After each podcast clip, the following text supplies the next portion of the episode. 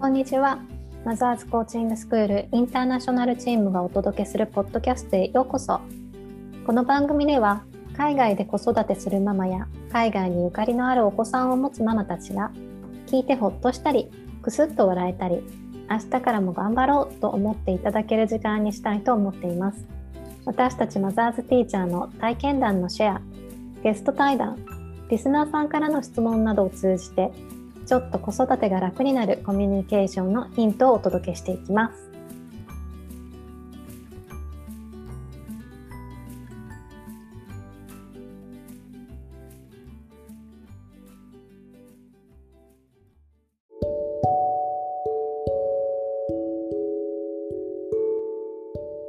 では、えー、今日は3人でお送りしていきます。えー、私はフランスで活動しています。諸岡かなです、えー、子供が3歳6歳8歳の、えー、女の子3人を育てています。よろしくお願いします。じゃあえっ、とマリコさんお願いします。はい、えー、私は今福岡県に住んで活動しております。中野真理子と申します。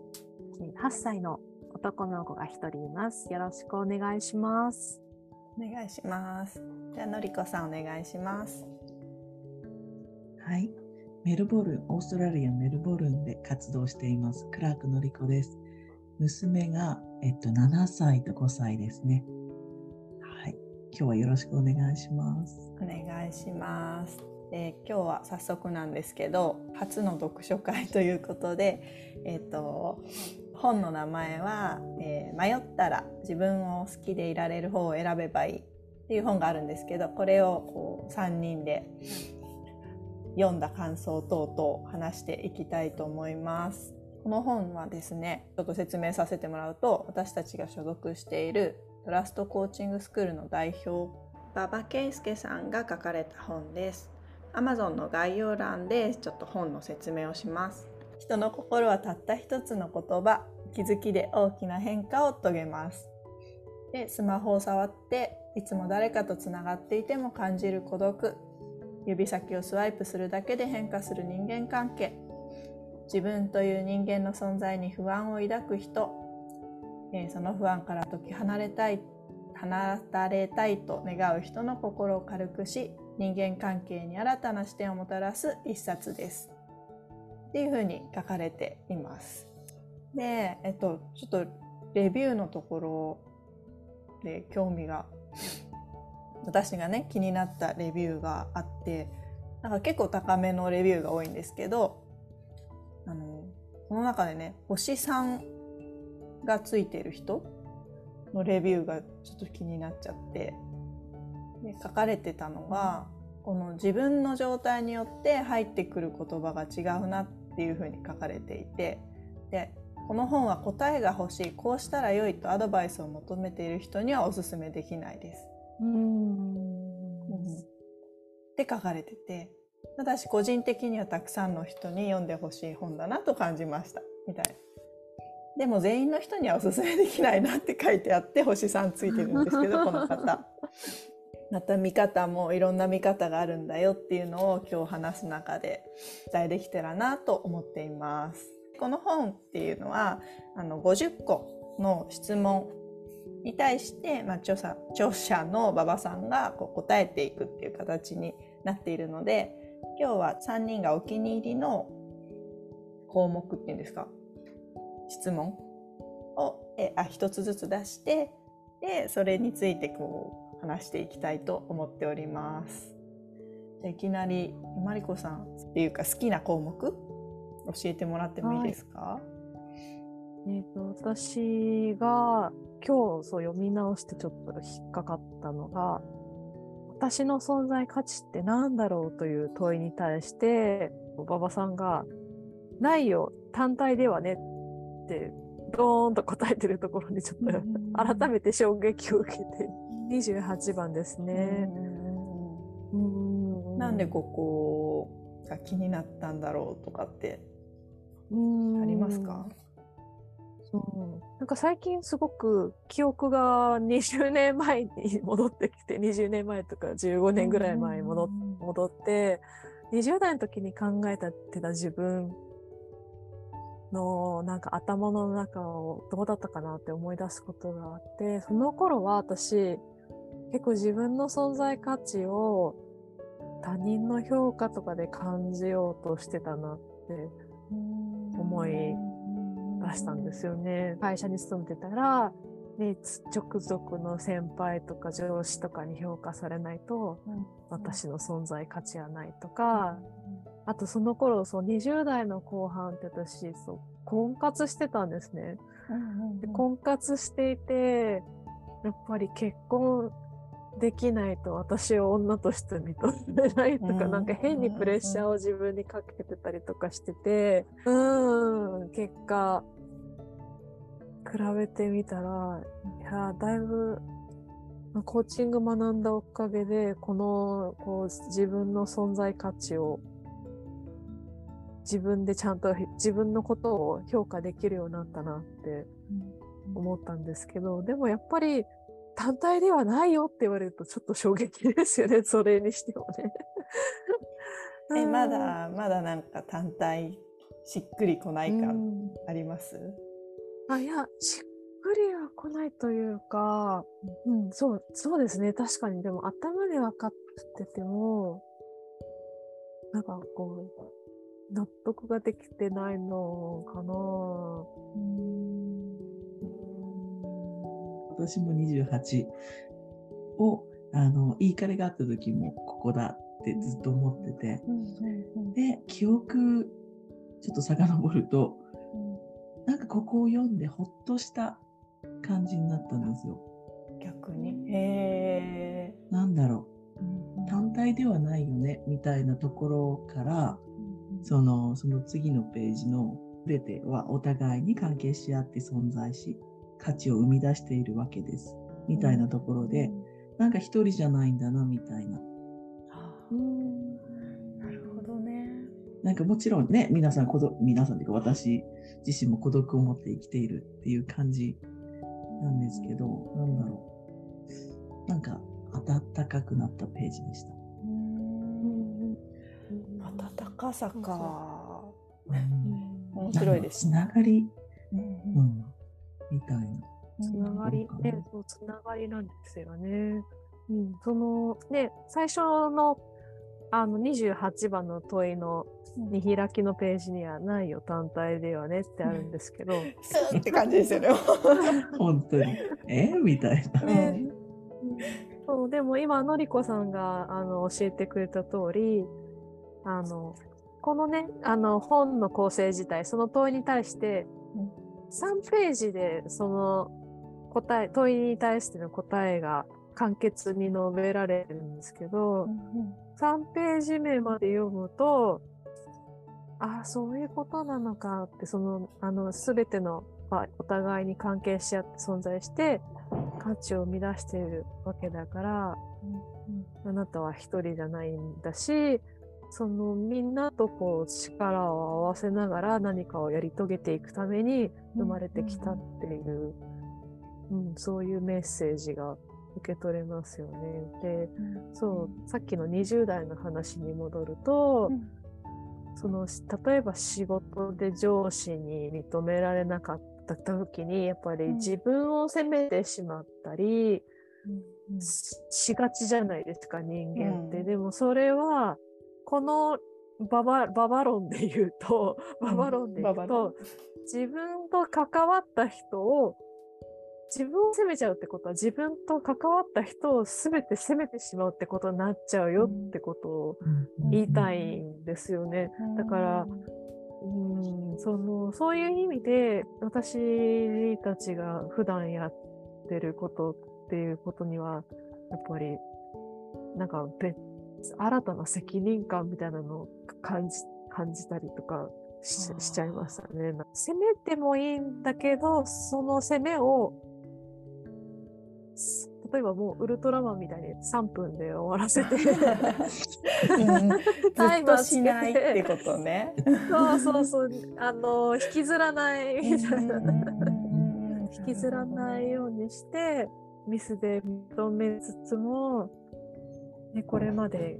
いろんな人に、あの、関わってもらいながらこうやって生きてこれたわけだから、それそれ以上自分を責めちゃうとその人たちもし否定しちゃうことになるよね。って自分に言い聞かせて最近は、うん、こう日々あのこう生きよう生きようとしてるというか、うん過ごすようにしてる。りこさんは自分の行動に危機感を持てたって感じですかね。なんかへー私結構逆かもしれない。あ私今のままで OK だねって思っちゃった。このページ。いるだけで OK みたいな。うんうんうんうん、なんかあそうそう自分の失敗とかはそれも誰かの価値にななんていうのかな失敗したから次こうできるとか、うんあの活かせるとこもあるし私がもしこう仕事でミスしたところをリカバリーしてくれた人にのなんか人が何かを得るかもしれないとか思ったりうんあじゃああの結果出てなくても大丈夫だねっていうすごい受け取り方も、ね面白いね。人それぞれで面白い。ねうんすごい。じゃあちょっと、えー次の項目も行ってみたいと思います。じゃあのりこさんの今の気分のページはどこですかね？その本当に28とちょっとつながってる感じになっちゃうんですけれども、3で私に価値なんてあるのかな？で書いてあるのが人の価値は人とのつながりで感じるものだよって、まあ 自分もさっき言ってたんですけど、なんか本当にここ読んだからきっとそういう言葉がさらっと出てきたのかもしれなくて。うんうんうんなんだろう、多分ここの問い、私に価値なんてあるのかなみたいなのは、うんどこかで持ってて、もうなんか小さい時から、うんうん。そう、それを探し続けてたみたいなところがうんあるのかなで、そこを引っかかったのかもしれないですね。なんか海あのこういうまとめ方するとすごい偏見っぽいけど海外にこう出る方ってあの自分、まあ、な前ちょっと流行った言葉で言うと自分探しとかなんかこう、私はこれしたいんだっていうのもあるしなんか自分に合うものなんだろうって思ってこう生きてる方多い気がしてて。うん、うん自分も含めね。それってなんかのりこさんにとってこのページの答えってどんな感じでした？ああ、そうですね。いや、今、かなさんおっしゃった通りに、自分探しとか、なんかそういうの私もすごくどっかにあったんでしょうね。なんかその長女気質みたいなところもあり、すべてなんかこう気持ちを抑えて生きてきたみたいなところから、そのありのままの自分でいいっても思ってるくせに、うんなんかこう、この生きてる間にみたいな、残したい、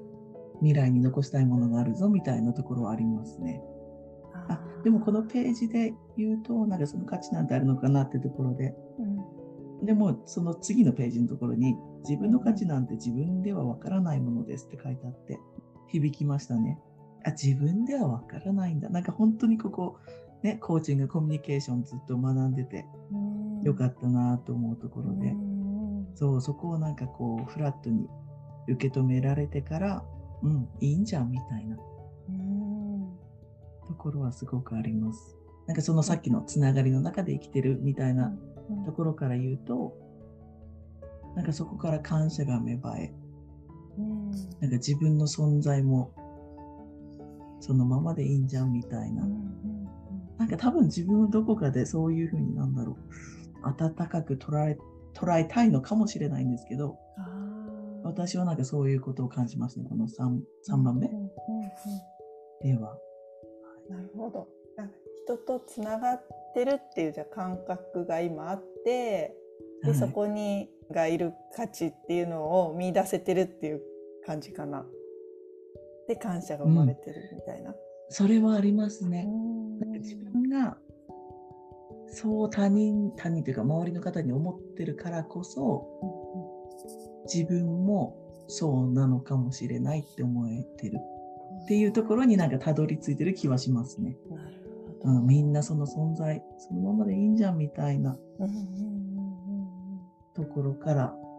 なんかでもそれも子供生まれてからですよね。なんかそう ですよねってそれは私の価値観というかね思い込みかもしれないんですけど、うん。もう生きてるだけでいいじゃんみたいな。子供に対して？子子供に対してそう思えるようになってあ自分の親もそう思ってくれてたんだなって先ほどのねマリコさんの話とも一緒かもしれないんですけど。なんだろう周りね家族とか私のことを気にかけたり愛してくれたりしてくれた方とのつながりを感じて、うん、価値を探さなくてもいい感じかな。なんか私に価値が明できない。そううん、なんかいやそんなそう思ってるんだろうなってあの探さなくていいってなってんのかなって感じがすごいしました。自分自分の価値価値が本当に分かってくるよみたいなそういう感じかなって今聞いてて思ったんだけど、えマリコさんどうですか？5年間マレーシアに住んだことがあって、日本に帰ってきてな、なんかこう、コミュニケーションの違いっていうのをすごく、やっぱり改めて実感したんですけど、なんかやっぱり、こう、あの、まあ、かなさんフランス語圏にいて、で、のりこさんも英語圏にいるとわかるんですけど、そういう欧米の方って、自分が思ってることをこう、はっきり述べる文化じゃないですか。英語にしろ、フランス語にしろ。もう、なんか、ちょっとしたことでも大げさに言うというか、もう、あ I love, love とか、そう、I love you とかさ、はっきり言ったりとか、あの、挨拶の後にね、今日はどうだったとか、ね、子供がこんなことしてって、ちょっとした話とかも、すごいな、なんでしょうね、感情を込めて言うし、相手、相手のことを気にかけたり、相手のことを、こう、心配したりする言葉の表現の仕方。まあ、もちろん日本人のね、同士でも、それはね、こう、あるんですけど、な、なんなんだろう、その、その違いが大きいなって思ってて、で、あな、あの、こう、この自分の価値について話すときに、なんかそうやって人から、あ、私人からこうやって頼られてるんだとか、あ、人に気にかけてもらってるんだって思えるのがなんか、マレーシアにいた時の方がなんか結構思えてたなっていう実感があって、なんかち違いがうまく言えないんですけど、日本の人も気持ちはあってもこう距離の詰め方が違うよね、最初のね。あ初速が違うっていうか、んそうそうそうそうそうそう。なんかむこれ言っていいかなみたいなのをちょっとあこそううそうそうそうそう。ちょっとずつじりじり日本の人は詰めていくのかなっていうり私も含め。うん。そう。うんうんうんうんうん。けどそそこかもしれない。距離距離の間の取り方みたいな。そこが海外にいた時はそういうこの自分の価値みたいなのを自然と自分でも認められてたなっていうか感覚が強い思ったんですよね。えじゃあ今は結構考える感じですか？今はなんか考えちゃってまたもう日本も帰ってきて考えちゃって今人とのつながりがこう感じられてないみたいなないのかもしれない。うん、4ヶ月前に福岡、あ、もう、もう半年前か。半年前に、あのー福岡引っ越してきて、今まだ、周りに友達いないんですよね。あ のリアリアルな友達が。うん。うんそういう友達作るのって難しいですよね。ねうん。ねお互い、なんか独身の時に比べて子供もいるし、家族もいるしっていうことで、なんかちょっと距離が縮まりにくいんですよね。人にこう話しかけられるだけで自分の存在みたいなのを感じれてたしうん。感じれるってことだよね逆に言うと。だから。そうそうですね。ね。それもなんか、しかもダイレクトに、あの、直接こうオンラインとかじゃなくて、実際にこう、なんだろう、コミュニケーション、あの、こう、声だけじゃなくて、なんかこう、顔、顔の表情とか、あの、身振り手振りとかで、だから、なんかね、こう、ちょっと、寂しいなって思うとき私ももうコンビニとか行っちゃいますもん。なんか コンビニとか、コンビニ話しかけられるからみたいなね。話しかけられるとか。ね本当こう目を合わせて話していくってすごい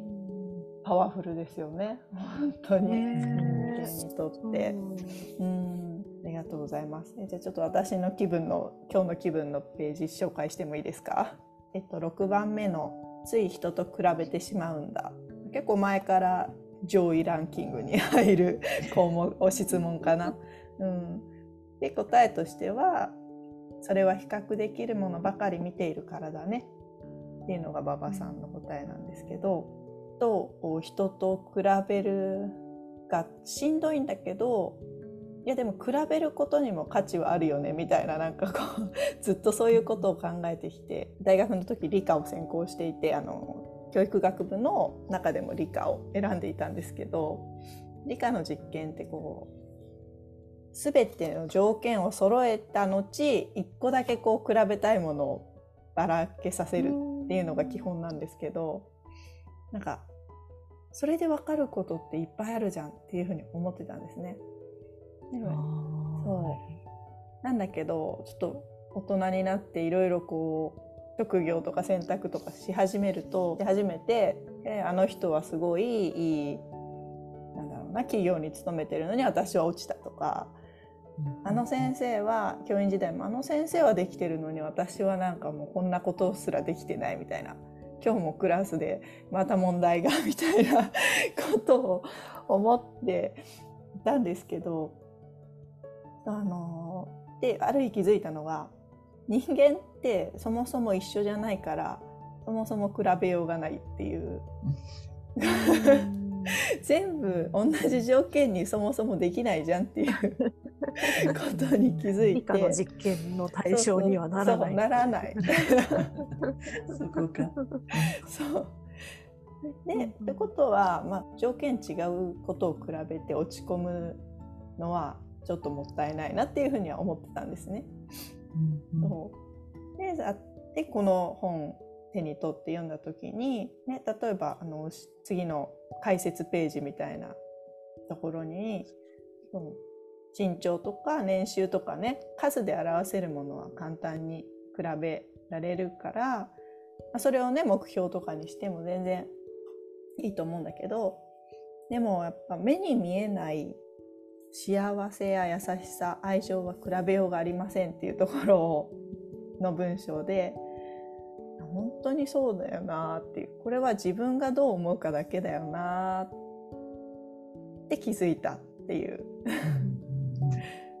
だからここが好きかな今は。みたいな感じですね。あと最後の一文の「本当に大切なものは比較できないのです」っていうところが多分星の王子様を模してるなと思って フランスっぽいなって思っていううんこんな感じかな。ねこうやって言われてみると、そう、そうだよねって思ってたけど、でもなんで私たち人間って比べちゃうんでしょうね、なんか。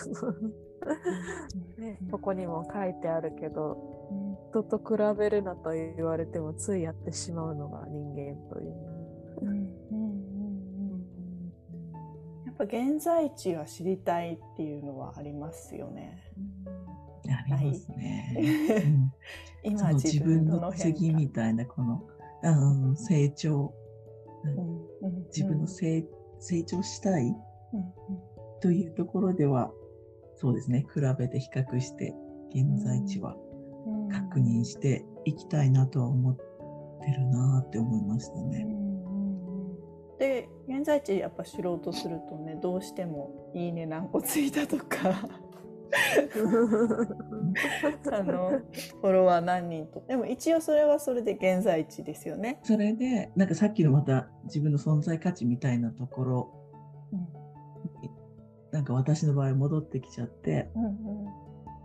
なんかそこを認めてからの比較とかって、なんかそこまで苦しくないというか、うんうんうん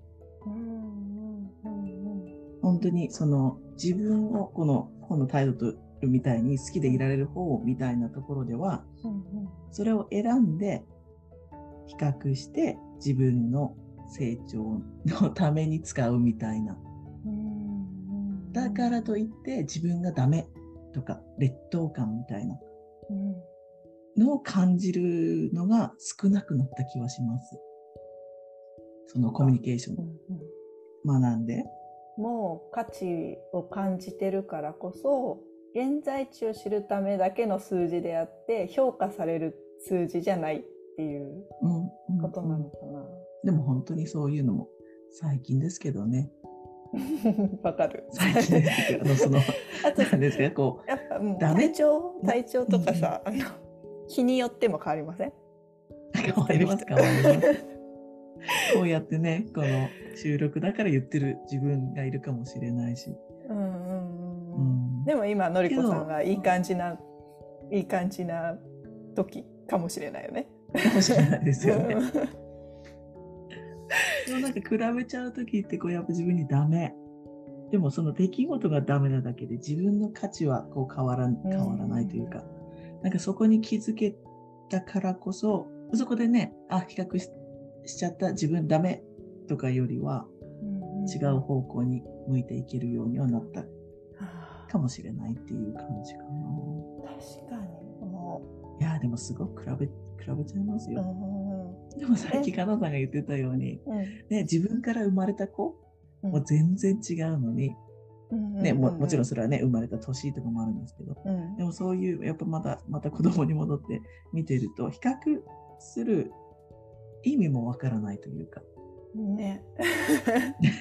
そう、自分の、うんう、うんん。そもそも違うね。なんだろう、うんうん。象象とネズミを比べるみたい本当にそのくらいな。な、うん、違うものはねそうそう。うん。だから同じ物差しでは少なくとも見ないっていうところはうん。ありますよね、そう言い忘れたけどこの本の題名が一番のパワーワードだと思いません？迷ったら自分を好きでいられる方を選べばいいっていう。なんかこの最高じゃないですか。ねえ本当これだけで元気づけられるよね。そう 人と比べる時もあのなんだろう比べた後にどうするかって自分で選んでいいってことですよね。落ち込むのか、うんうんただのこう現在地として受け入れるのかはたまた先の先に進む原動力にするのかみたいなうんなんかそういうことかなって今ちょっと。この言葉に出会いたかった。中学2、3年の時とかにって思いました。すっごくあの時の私にこう、ね、戻って、タイムマシンあったら戻って渡したいぐらいの。レビューにもあのアマゾンのレビューにもなんか3世代で読みたいって書いてる人がいて、なんかあのうん。私たちと多分同年代ぐらいの方が買ってで置いといたらその方のお母さんがこう60代って書いてあったけど読んでであと娘さんとも一緒にあもうちょっと大きくなったら読みたいなって書いてあってこう響くんだなって改めて思ったっていう。うん。自分の母校の中学3年生のあの生徒さんたちになんか自分が今今まで歩んできた進路を話す機会があって自分のなんか好きな方をを、まあ、自然と選んできたのもあるし意思的に選んできたのもあるんですけど選んできてきた結果こうやってコーチの仕事になんかこうつけつけるようになったんだよって話を感想いただいてその中学3年生の方たちからなんか今までなんか自分はどうやって進路を選んだらいいかわかんないかったんですけどなんかそうやって自分がいいなと思った方向に進んでいけばいいんだっていうなんか勇気づけられました勇気づけられましたとかそういう話を感想を送ってくださって。ちょうどタイムリーにこの本読んでから話してよかったと思いました。まさにこの本が言いたいことを私もなんか自分の母校のなんか後輩たちに伝えられたなって思って。うんじゃあまた自自分も好きでいられる方ってどっちみたいな迷いもそうそう出てくるんだけどその迷った時にじゃあ自分とどう会話していこうかみたいな本当それのヒントをいっぱいもらえる本だよねってすごい思います。これでもまだうん答えが答えがじゃないけど考え方がもうちょっとヒントが欲しいと思ったら、うん、ぜひ最寄りの問い合わせよっていう感じで。うん。ね、あの受けてみるといいかもしれないですっていう宣伝も入っちゃった。答えは自分の中にしかないってことですもんね。つまり。うん、そう、ね、その答えを引き出すためには対話が必要。なので、うん、一度はあの、ね、コーチングを体感してみる体感してみて、ね、ですよね。うん、うん、そう本当ですね。それすごくありますよね。なんかそのさっきの自分の価値って分かんないみたいな。自分では分からないっていうところなんか自分の正解自体私コーチング学ぶまで分からなかったなんかさ正解を求めてるのまあそれをねまた確認したりアップデートしたりもしていくんですけど、うん、それ自体も分からん本当に曖昧のまま例えば子育てだったりできたので、そこでそのコーチと会話する対話することによってなんか見えてきたものもあるし、うん、すごく、うん、この本を読んでもらってお話をして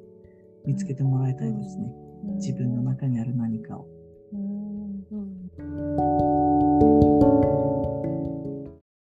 最後までお聞きいただきありがとうございます。